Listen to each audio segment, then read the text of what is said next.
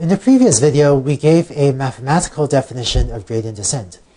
Let's delve deeper and in this video get better intuition about what the algorithm is doing and why the steps of the gradient descent algorithm might make sense. Here's a gradient descent algorithm that we saw last time.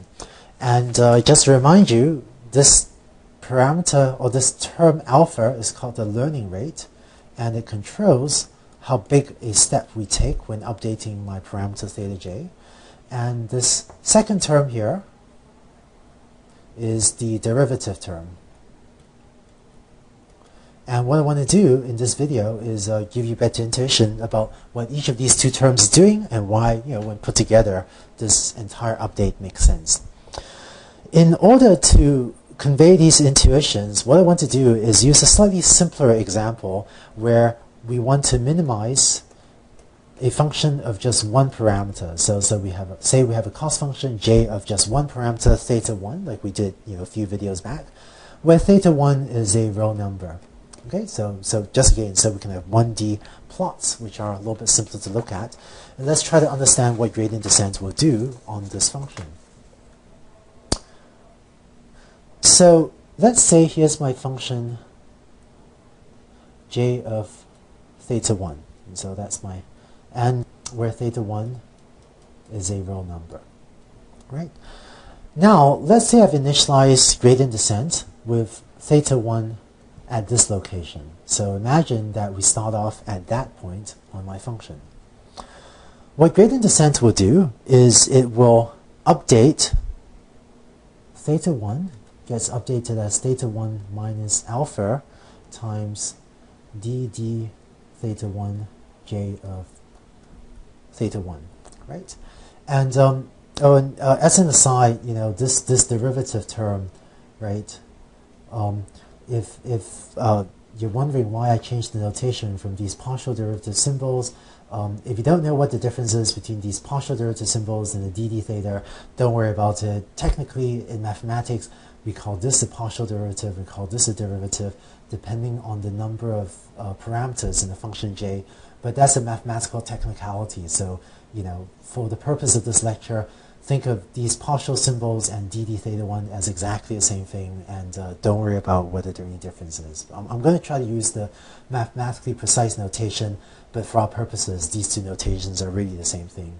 Um, but so let's see what this, this equation will do. So we're going to compute this derivative. Um, I'm not sure if you've seen derivatives in calculus before, but what the derivative at this point does is basically saying, you know, let's take the tangent to that point, like that straight line, that red line, is just touching this, this function, and let's look at the slope of this red line. That's what the derivative is. It says, what's the slope of a line that is just tangent to the function?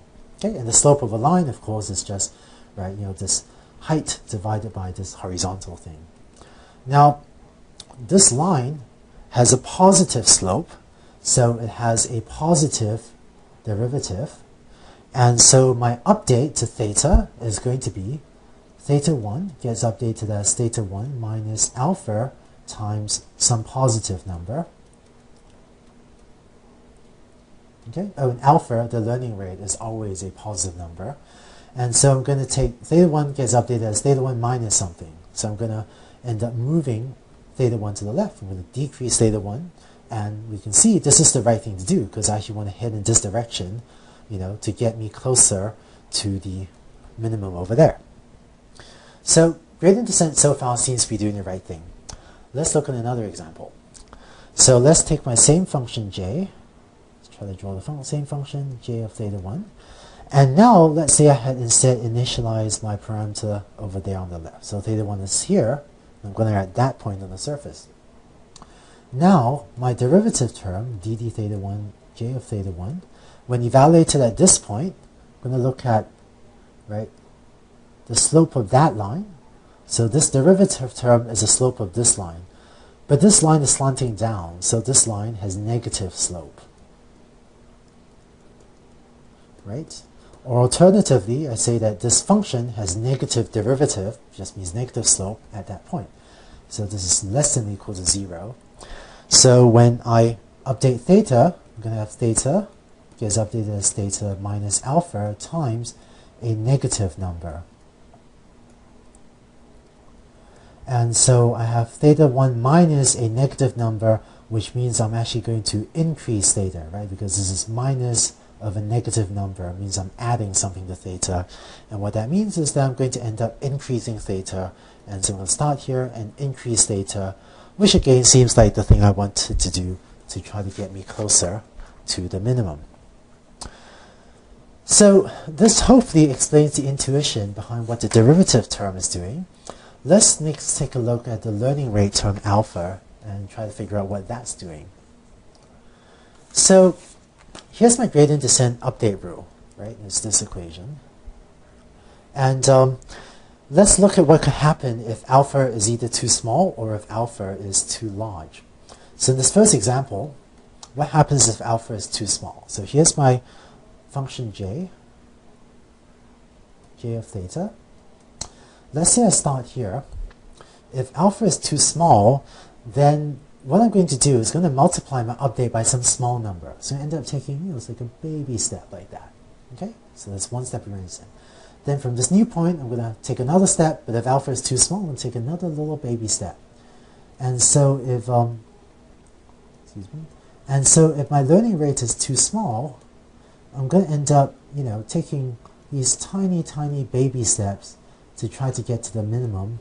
And I'm going to need a lot of steps to get to the minimum. And so if alpha is too small, gradient descent can be slow because it's going to take these tiny, tiny baby steps. And so it's going to need a lot of steps before it gets anywhere close to the global minimum. Now, how about if alpha is too large? So here's my function j of theta. Turns out if alpha is too large, then gradient descent can overshoot the minimum and may even fail to converge or even diverge. So here's what I mean. Let's say I start off theta there. It's actually pretty close to minimum.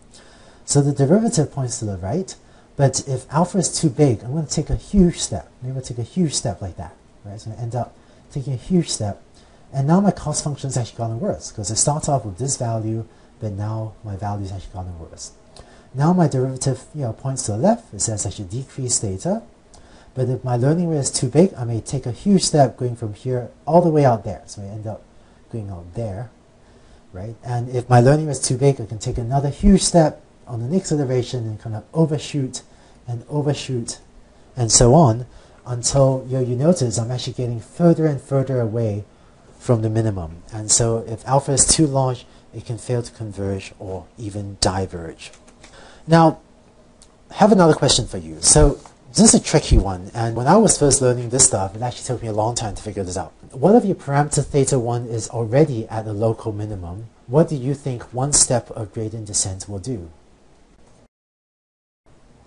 So let's suppose you initialize theta 1 at the local minimum. So, you know, suppose this is your initial value of theta 1 uh, over here, and is already at a local optimum, at a local minimum.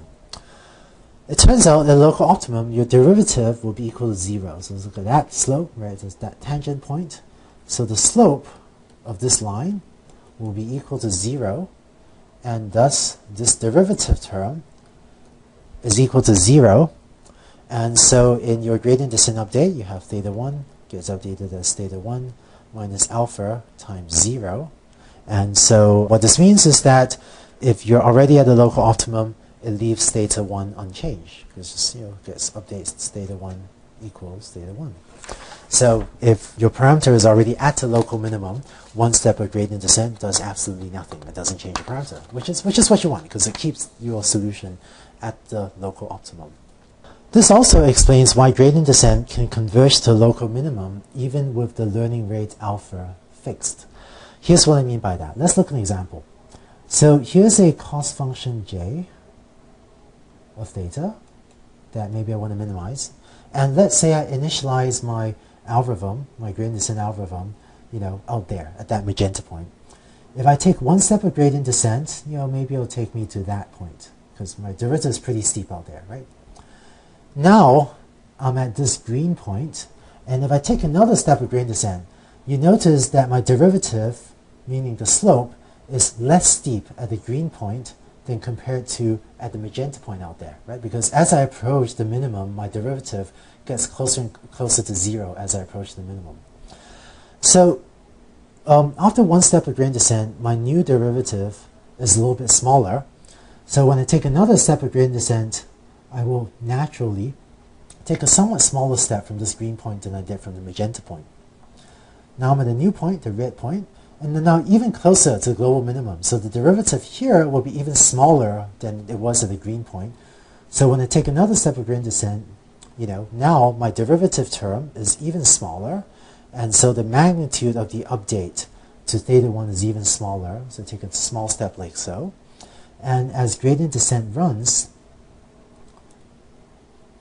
you will automatically take smaller and smaller steps until eventually you're taking very small steps, you know, and you finally converge to the uh, to to the local minimum. So just to recap, in gradient descent, as we approach a local minimum, gradient descent will automatically take smaller steps, and that's because as we approach the local minimum, by definition, the local minimum is when you know this derivative is equal to zero. So as we approach the local minimum, this derivative term will automatically get smaller, and so gradient descent will automatically take smaller steps. So um, this is what gradient descent looks like, and so actually no need to decrease alpha over time. So that's the gradient descent algorithm, and you can use it to minimize, to try to minimize any cost function j, not the cost function j that we define for linear regression.